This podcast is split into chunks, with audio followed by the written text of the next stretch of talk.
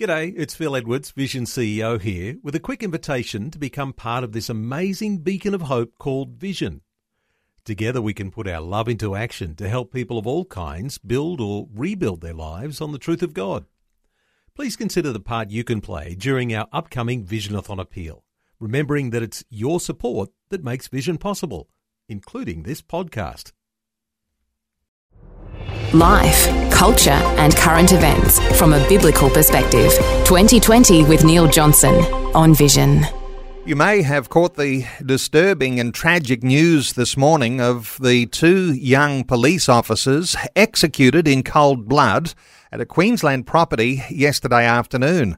There will be grief in the community today. Uh, some names Constable Rachel McCrow, 26, and Constable Matthew Arnold, 29, were gunned down at the property near Chinchilla in the Western Darling Downs. That's just a few hours west of Brisbane. A neighbour, now identified as Alan Dare, was also shot and killed in the attack. A siege situation ensued at the property, and specialist police officers and Pol Air responded. The incident reportedly ended in a gunfight, with police shooting dead three suspects, including some brothers. Police had been at the scene regarding a missing person who had disappeared from Dubbo in New South Wales earlier this month. Well, you might be wondering what's happening on the ground in Chinchilla today. Lee Dalman leads the Country Hope Church in Chinchilla. Uh, he's on the line with us. Hi, Lee. Welcome along. Hi, thanks a lot.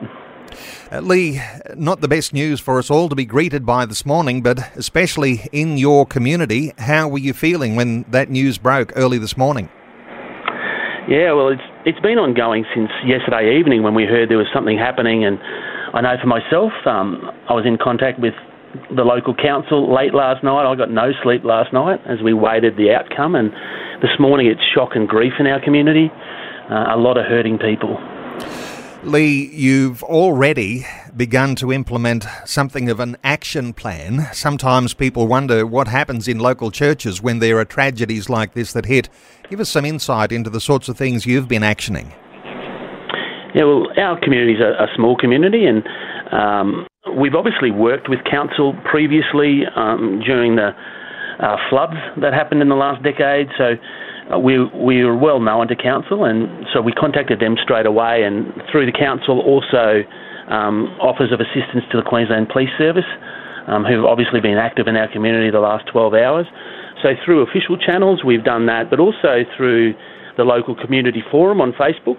Um, we've put an offer out there uh, for anyone that needs to chat or would just like to come down to the church space to to come and um, chat to someone or just to reflect. And so that's also out there in the community. And already this morning, I've talked to and prayed with uh, a few people who aren't even church attenders, who are just rocked by this tragedy and going somewhere for hope, I guess you could say. So.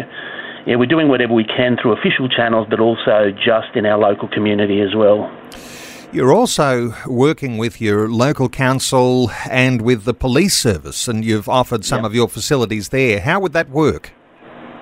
Uh, so we've we've got a, a brand new facility really, and we built it with a, with um, the the aim of making it a community facility, and so obviously. When when something like this happens, the police need space um, for any any uh, officers or uh, police people who, who are coming for this event. So we offer space, we offer facilities um, that they can use. And with the council, um, it's much the same thing. Obviously, there's going to be a lot of media here now, and there's a lot of people coming to town. So um, space is a big thing. The local cultural centre is being renovated at the moment, so there's no council space available. So we've made our church available um, for media, for police, for whoever come to town. And also just um, on a personal note as well, um, I know all the councillors and, and the mayor, and, and we're quite well known in town. So uh, over the coming weeks, um, we'll be providing support through our counselling service for people in our community as well, and we'll get referrals um, from local community members and from the council. So, yeah. As you say, what we can. it is a small community and everyone's connected, but uh, you've got your digital connections too. Uh, you've even got a, a community forum that's happening there for uh, those community members might be concerned, being able to connect with, Yeah. with you on Facebook. Yeah, definitely. Uh, our local community forum is a big part of our town. Uh, any events that are happening, well covered in the community forum, and most people are part of that. And so that's been quite active, as you would imagine, over the last 12 hours. And so we've, um, from the Country Hope Church, we've just injected that that um, that thought of hope and and supporting one another, and we've had a great response from that as well. Just people responding, just wanting to reach out, to, and I think it's important as a community that we chat, that we support one another, that we come together, and so that offers that, and it can be done either digitally or in person if someone wants to come in. And Lee, as a Christian minister of the gospel, uh, you're regularly dealing with issues around grief and loss. Uh, this might be a bigger scale than you've dealt with before. Uh, how are you hoping that, that you'll be able to be a, a, a, shining light, a minister of the gospel in the, the darkness of the circumstances in your town today? I think for us, um, we've actually had a few uh, tragedies in our town in the last 12 months, and so this is yet another one.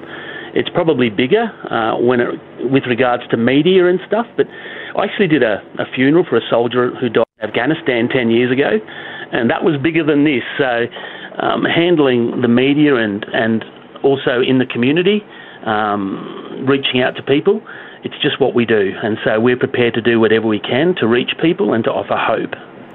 Uh, well, Lee, if you don't mind, uh, let me pause and uh, perhaps say a prayer for you and for the Chinchilla community. Is that okay? Yeah, that's that's great. Thank you. It's appreciated. Well, thank you, Lord. We'll humble our own hearts, and even in the midst of tragedy, uh, Lord, we'll call upon you, your strength and your empowerment, your love to be embracing every member of the Chinchilla community, asking, Lord, for your special inspiration and ability and uh, Lord a, vitality in Lee as he approaches the day ahead as he communicates with the Western Downs Regional Council and is in communication with the police service as his church is open uh, for people who are grieving today. Asking Lord for your special blessing to come upon Lee for that strength and that encouragement for the entire Chinchilla community in Jesus precious name we pray Amen. Thank you. Thank you very much. And we appreciate the prayers of everyone around Australia who's listening today. Uh, Lee Dalman is the pastor in Chinchilla at the Country Hope Church. Lee, thank you so much for sharing your heart with us today on 2020. Thanks for taking time to listen to this audio on demand from Vision Christian Media. To find out more about us, go to vision.org.au.